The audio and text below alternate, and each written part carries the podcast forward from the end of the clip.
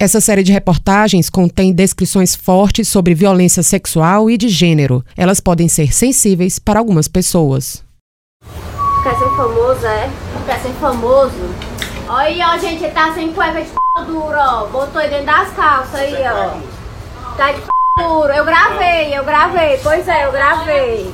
Não, tô sem cueca, Ele, ele tava aí pra fora. Não, não faz nada, não, peraí. Eu bati uma foto antes, tu nem viu, otário. Ter? Abra a porta aí, vocês. Me condenar aqui, ó. 10 da manhã de uma segunda-feira. A universitária Ellen Cristina voltava da faculdade no ônibus 600 que faz a linha Messejana Frei Cirilo em Fortaleza, quando presenciou um homem com pênis ereto e exibindo as partes íntimas para as passageiras. Nas redes sociais, a mulher fez esse relato que você vai ouvir agora. Sentei lá atrás, não tinha ninguém, depois ele entrou. E aí que eu percebi que ele tava mexendo nas partes dele, né? E ele se levantou, ele sentou, depois ele se levantou. Aí eu bati a foto sem ele ver. Aí ele sentou de novo. Aí no vídeo tem uma mulher lá atrás. Ela chegou depois. Aí eu pensei, ele não vai fazer mais nada. Mas se ele fizer, eu vou gravar. Aí ele tava sentado, ele se levantou de novo, muito ereto. Eu imediatamente falei, fiz o vídeo, gravei. Foi justamente porque várias mulheres viram a cena que a nossa personagem teve coragem de registrar o flagrante. Eu só tive coragem, não vou mentir, só tive coragem porque eu não tava sozinha. Porque às vezes a gente, a gente fala, ah, eu teria dado um murro, teria feito isso e aquilo. Gente, na hora você não sabe a sua reação.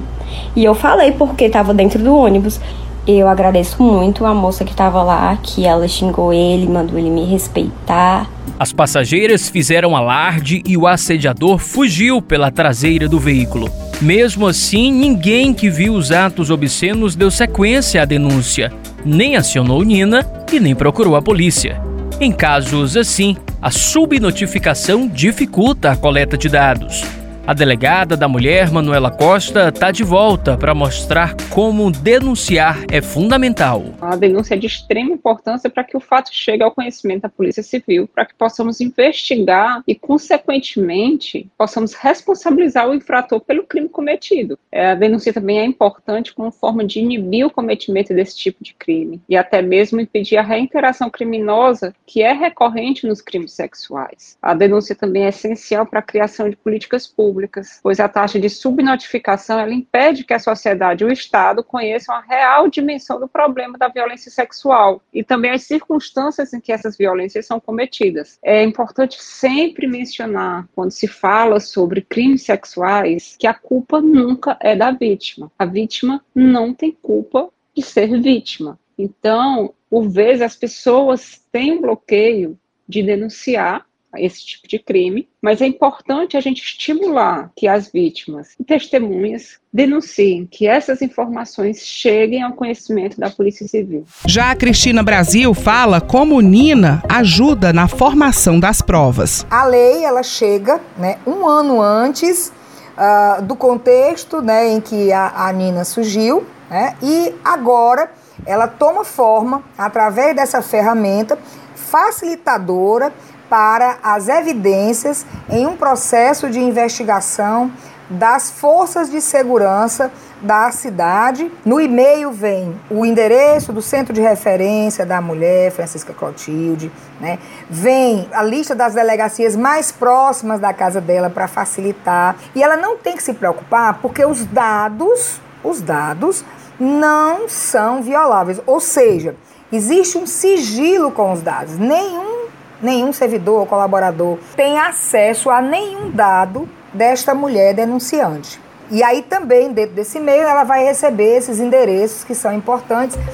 Entre setembro e dezembro de 2022 foram registradas 117 denúncias na ferramenta Nina. O tipo mais comum de importunação é apalpar e encoxar as passageiras, que na sua maioria têm de 21 a 40 anos de idade. É o que explica a Simoni César, idealizadora do Nina. Os dados que a gente passa para a fora, eles têm, por exemplo, ranqueamento de linhas com maior índice de assédio, o horário que mais acontece, dia da semana que mais acontece, o mapa de calor da incidência, a tipificação de crime que mais ocorre, quem é a, maior, a, em termos de dados, quem é a maior vítima. Agora, lembrando que todos os dados que a gente coleta são, atendem às regras da LGPD, são anonimizados. Aproximadamente 60% das denúncias são feitas após o ocorrido, mas também podem ser feitas no momento em que acontece o ato como reforça Vitor Macedo. A gente visa com esse projeto aumentar, né, qualificar as denúncias, né, para ter imagens de flagrante, por exemplo,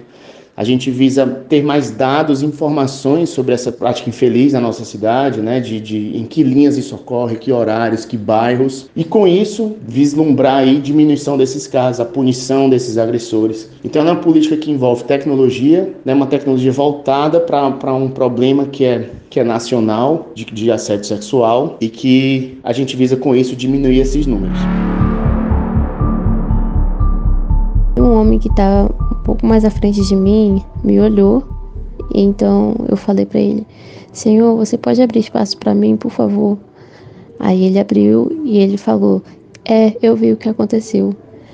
Então eu fiquei atrás dele, mas mesmo assim o assediador tentou vir para perto de mim de novo, mas esse homem que falou isso, ele estava entre mim e o assediador mas ele continuou me encarando e sorrindo e às vezes me encarava de forma agressiva. Eu estava com muito medo. Até que um outro homem que estava sentado, ele iria descer e me deu o lugar dele. E assim que eu sentei, eu fiquei perguntando para as minhas amigas o que, que eu fazia, como que, que eu denunciava, o que, que eu fazia naquele momento, porque ele estava me encarando e eu estava com medo de quando eu sair do metrô ele tentar fazer alguma coisa comigo. Só que era de manhã cedo e eu não tive resposta rápida de alguém. A gente escutou a Júlia. Você deve lembrar dela. Carioca que foi assediada dentro do metrô no primeiro dia de emprego. Nós falamos na primeira reportagem dessa série. A Júlia recebeu todo o apoio do metrô do Rio. Eu fiquei pesquisando no Google, tipo, como denunciar assédio no metrô Rio. E apareceu logo uma página no site do metrô que eu podia falar ao vivo com uma atendente. Eu expliquei a situação e três estações depois um guarda apareceu e perguntou: Alguém aqui denunciou assédio? E eu respondi: eu. E ele perguntou quem era, eu apontei pro assediador e ele fez um escândalo. Só que os guardas pegaram ele e me levaram também.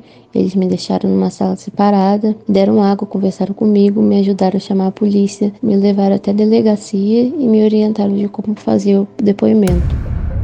São muitas histórias dentro dos ônibus e nas ruas. Há um clamor das mulheres que não aguentam mais viver essas situações. Um ato rápido que os importunadores tentam disfarçar mas que provoca no público feminino a sensação de que vai acontecer de novo uma insegurança contínua de que a sua integridade será mais uma vez invadida.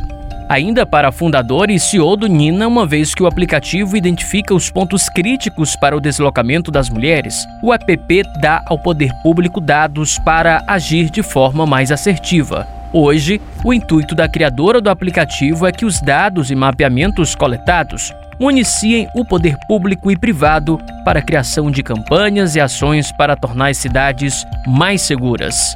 Vamos ouvir a Simoni. A gente mune o poder público e também os empresários de transporte no sentido de agir emergencialmente para acolhimento e direcionamento dessa vítima e testemunha e no caráter preventivo para entender é, o que, que acontece ali, superlotação, desertificação de área, baixa iluminação, e agir tanto no caráter de planejamento urbano, para agir de forma mais assertiva. Se a gente age só na perspectiva de segurança, a gente faz um ponto, como é que eu vou dizer, paliativo, né? A gente não vai resolver o problema, a gente vai resolver pontualmente aquele caso, mas a gente não vai trazer o benefício social para todos naquela região. Um exemplo prático é, por exemplo, se a gente identifica que tem uma baixa iluminação em determinada área, que tem uma alta incidência de assédio, a prefeitura pode, dentro é, das, da, da, da estrutura dela, fazer uma troca de lâmpada e aquilo ali pode trazer a, a queda né, no número de reportes da região, é, de incidência de assédio na região. Consequentemente, não só os pedestres e usuários do transporte público vão ser beneficiados, mas também os carros que passam por aquela região vão ser beneficiados com relação a isso. A Cristina Brasil olha para o futuro e aponta quais os avanços possíveis para o aplicativo se tornar ainda mais eficaz. Nós vamos buscar acoplamento de tecnologia, ou seja, interfaces com as tecnologias das forças de segurança e a Nina, né? Nesse momento ela se presta a ser uma plataforma de denúncia e por isso o cadastramento, independentemente de ter um processo né, de importunação dentro do transporte público, é muito importante. Eu, por exemplo, já tenho tenho o meu cadastro feito. Porque na sequência, nosso município deverá evoluir aí para uma política mais arrojada, uma política municipal de prevenção e enfrentamento ao assédio sexual, para além do transporte público.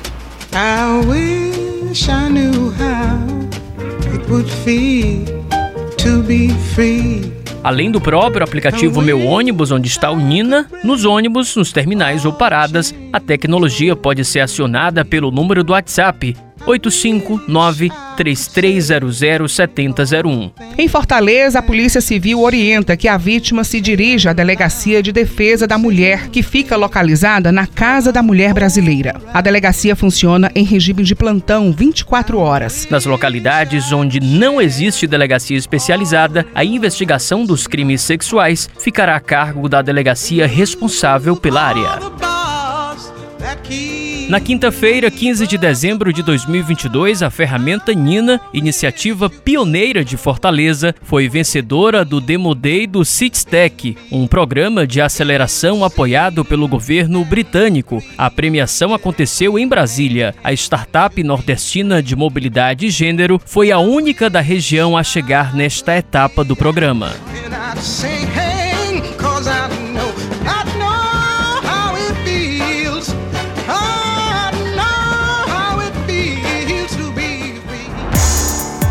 A narração é de Daniela de Lavor, narração e reportagem Alderson Matos, produção Beatriz Irineu, sonoplastia Kleber Galvão, coordenação geral Liana Ribeiro.